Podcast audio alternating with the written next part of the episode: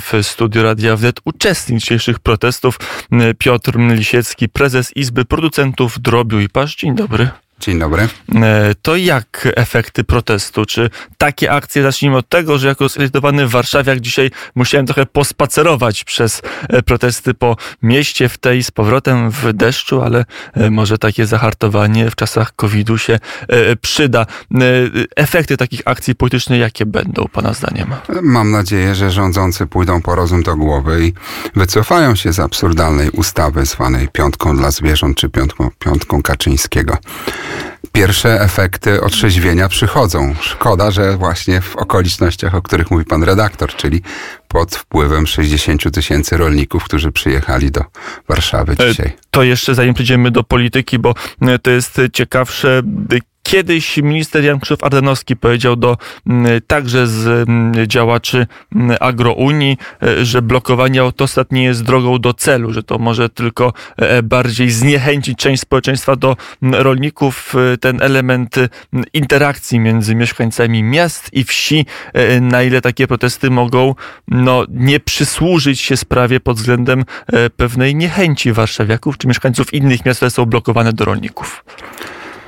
Nie chciałbym się tutaj za, za, szeroko rozwodzić, no ale kiedy pielęgniarki protestują i zapowiadają odejście od łóżek, no to, to też e, nie dlatego, że nie lubią pacjentów, mam nadzieję, tylko po prostu są są zdesperowane i tak samo my jesteśmy zdesperowani. Znaczy, wracając, do ministra Ardanowskiego, to my, właściciele dużych produkcji zwierzęcych, mieliśmy często różnice zdań z panem ministrem, który raczej preferował małe gospodarstwa, no ale dziś wychodzi na bohatera, więc i wtedy mm, rzeczywiście było tak, że mm, minister zawsze mówił, że jest bardziej mm, skłonny rozmawiać, czy bardziej wspierać te mniejsze rodzinne e, e, gospodarstwa, mniejsze, bo e, większe też mogą być rodzinne. No dobrze, do zapisów ustawy przejdźmy. Ustawa bardzo silnie ewoluuje.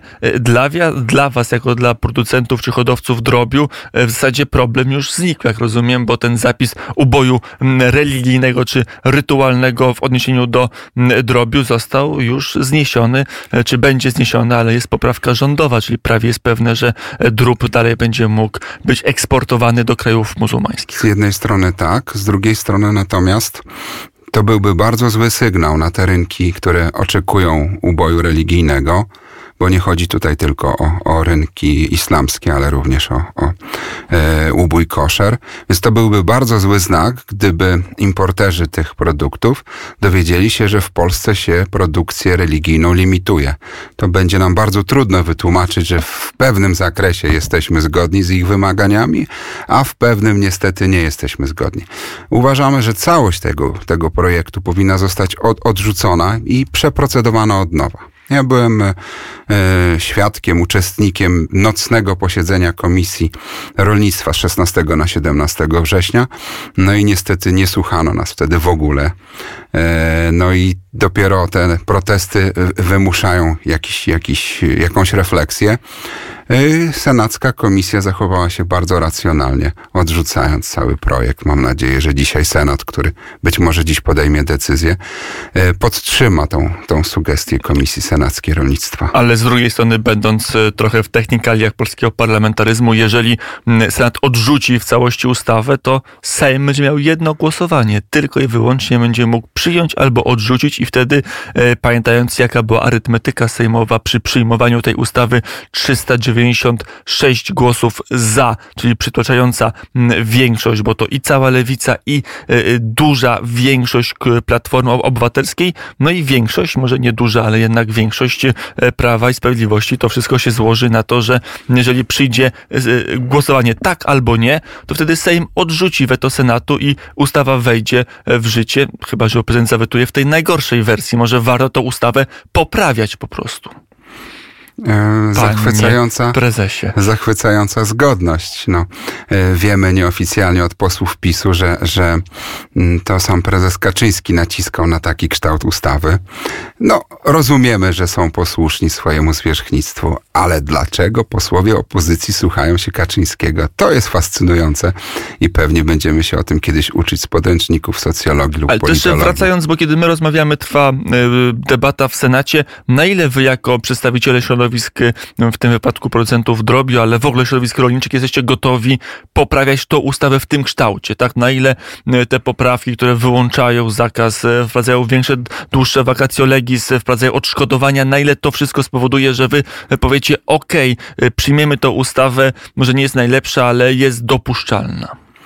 Mm, jeden pomysł, który wczoraj e, padł z ust pana mm, premiera na popołudniowej konferencji prasowej, jest ciekawe. To jest ten, te powołanie osobnej komisji czy osobnej służby do kontroli dobrostanu zwierząt. Znaczy, właściwie mogłoby to robić w tej chwili, mogłaby to robić Państwowa Weterynaria. Inspekcja Natomiast y, no sam fakt, że jednak przyszło otrzeźwienie i nie możemy wpuszczać kogokolwiek, kto czuje się obrońcą zwierząt na fermy, na których y, prowadzimy bioasekurację. No sami nie wchodzimy bez wzięcia prysznica, ubiorów, specjalny strój ochronny, żeby nie przynieść czegoś naszym zwierzętom, a teraz ktoś będzie tu przyjeżdżał, prawda, i robił jakieś kontrole.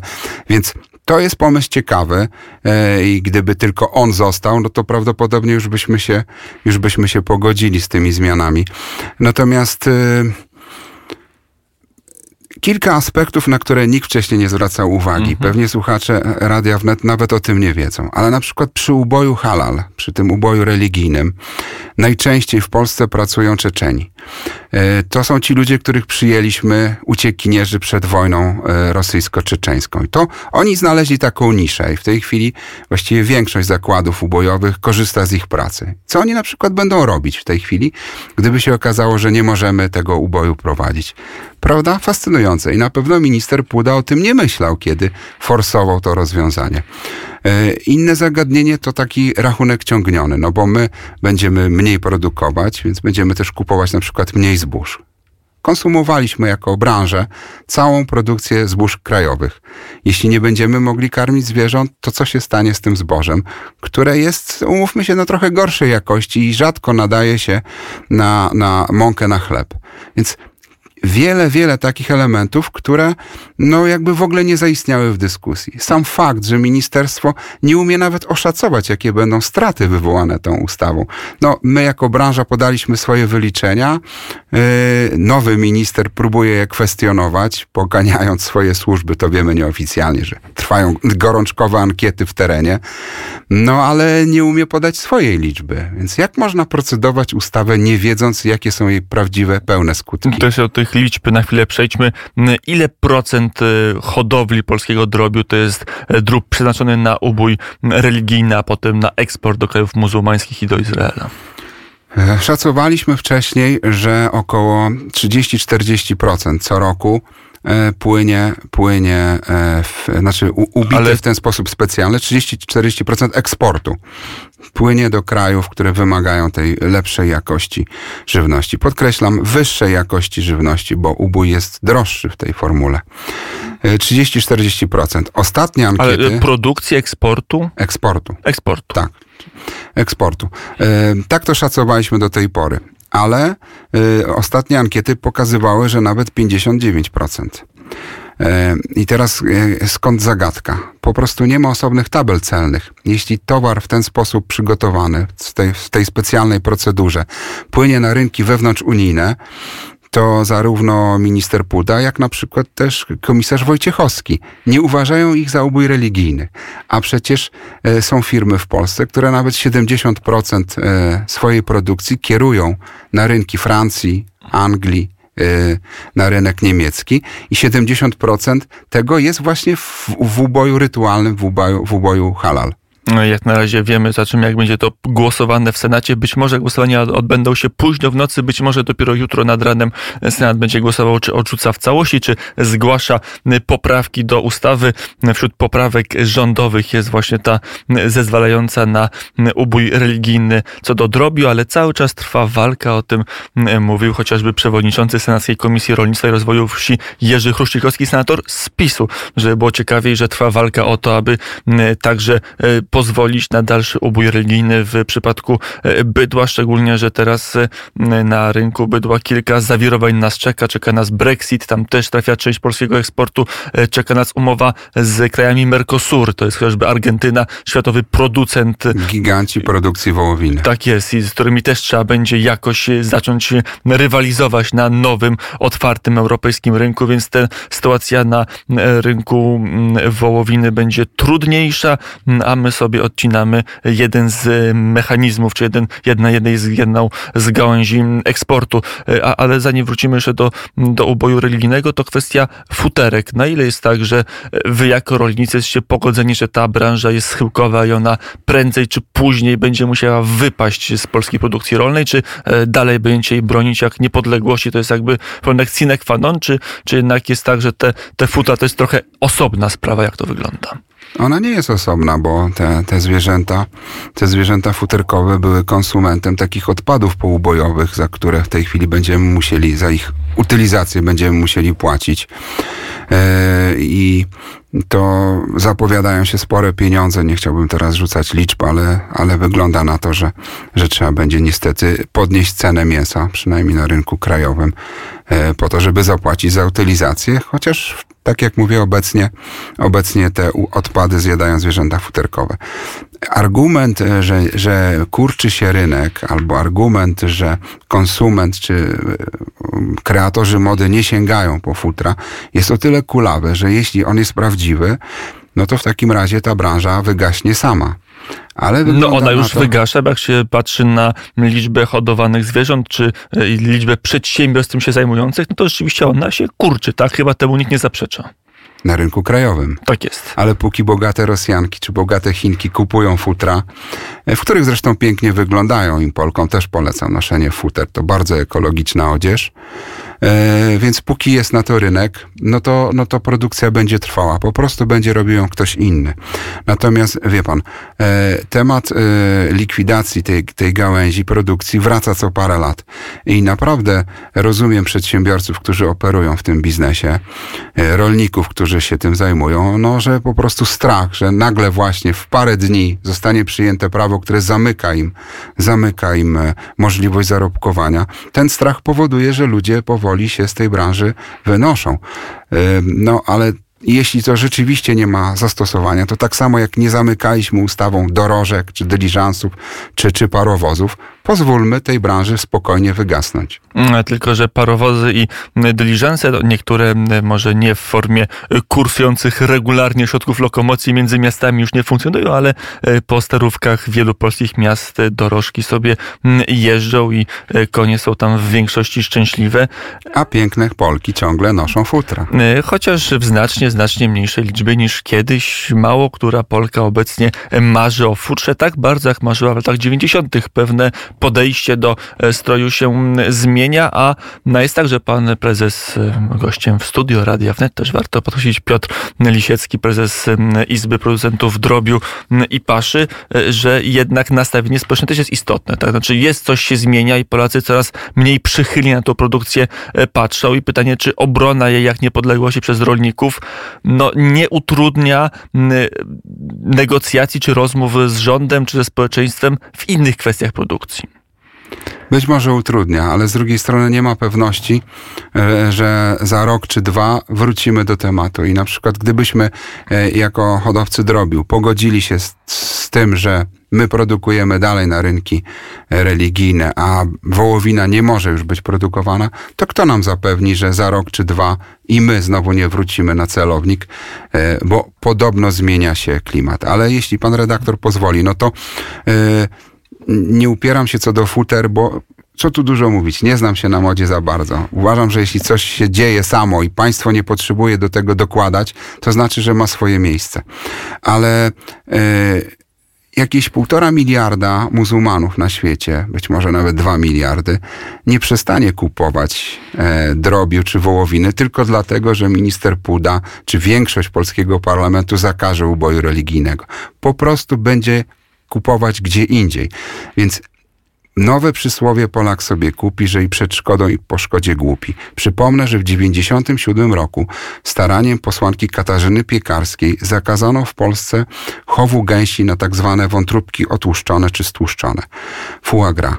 Ale Świat nie przestał tego kupować, tylko my nie zarabiamy. Ja wiem o szacunkach rzędu 40 tysięcy ludzi, którzy zajmowali się tym w połowie lat 90. i oni stracili pracę. I przypomnę, że było to przed wejściem do Unii y, i wtedy o pracę było bardzo trudno. Nic absolutnie na rynku światowym się nie zmieniło, po prostu zarabiają na tym Węgrzy i Francuzi. No I to jest też element dyskusji nad mm, piątką dla zwierząt. Kto będzie koniec końców zarabiał, to na koniec porozmawiamy o polityce, jeżeli możemy. E, na ile te protesty, na ile ta ustawa e, Pana zdaniem mogą zmienić geografię wyborczą i geografię polityczną polskiej sceny parlamentarnej? Tu specyficzny kontekst to jest odległość od wyborów, bo jesteśmy dopiero co po wyborach, chyba dzisiaj jest rocznica wyborów. Tak jest. E, ale z drugiej strony już tylko tysiąc dni do nowych wyborów. I wygląda na to, że PiS bardzo sobie powiem kolokwialnie, przymoczył w tej chwili w środowisku wiejskim, które ufało PiSowi e, i, i, i, które, i które przeniosło sympatię z tradycyjnie wiejskiego e, PSL-u e, właśnie na PiS. I podejrzewam, że będą to tak duże straty wizerunkowe, że będą trudne do odrobienia w te tysiąc dni. Chociaż... No, już dziś wiemy, że najgorszym ministrem rolnictwa jest właśnie nowo obrany minister Puda. Chociaż trzeba powiedzieć, że w sondażach wprost tego jeszcze nie widać.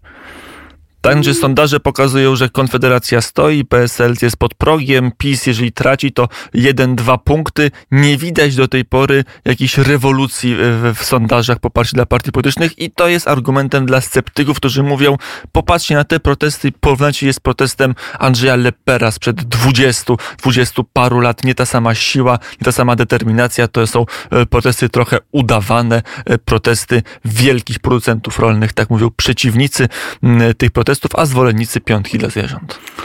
Ale ubojem, znaczy przepraszam, e, e, chowem, chowem e, wołowiny zajmują się małe gospodarstwa. Ci którzy, ci, którzy mają trochę pola i nie inwestują w skomplikowaną technologię, po prostu to jest taki dosyć ekstensywny sposób chowu. Mamy, mamy cielaczka, którego wypuszczamy na, na swoje pastwisko, które mamy i o ile nam ktoś go nie ukradnie, to właściwie po paru miesiącach mamy od, od, odpasione zwierzę, które... No, tam po, po, no, dwóch, po trzech latach, no, tak? Bo najpierw jest cielak, potem E, dwa Oczywiście zależy w którym momencie, tak w którym jest. momencie on do nas trafi. No ale, ale już jakby nie upierajmy się co do tego, tylko co do zasady. Mhm. E, e, też część gospodarstw, które wycofała się z produkcji trzodowej w związku z problemami z ASF-em. No więc jest to dosyć nisko nakładowa produkcja, do której trafiają na przykład byczki, samce krów, te, które, które nie będą dawać mleka, więc właściwie trafiają właśnie na, na opas i, i stają się potem hamburgerami, czy właśnie wołowiną halal. Więc tych gospodarstw szacuje się, że jest być może nawet 350 tysięcy. Oczywiście to nie jest dla nich główne źródło utrzymania, dla większości z nich, no ale dodatkowe parę tysięcy w roku, które, które wpada, które pozwala kupić dzieciom buty, czy, czy na A przykład pojechać dochodu, na wakacje. który już w tej chwili będzie niższy, bo w wyniku tylko i wyłącznie zamieszania i tego, że Sejm przyjął ten projekt ustawy, ale jeszcze e, po Sejmie jest Senat, jest prezydent, więc jeszcze do uchwalenia jest jakaś droga do przebycia, ale tylko sam fakt, że taki projekt się pojawił, to spowodowało, że ceny na wołowinę już spadły. Spadają ceny, ale też odbieramy bardzo groźne czy niepokojące telefony od banków, ponieważ banki spółdzielcze, które najczęściej operowały czy operują e, w przedsiębiorstwach rolnych czy, czy w gospodarstwach rolnych, no z niepokojem pytają, czy będziecie w stanie e, spłacać swoje kredyty.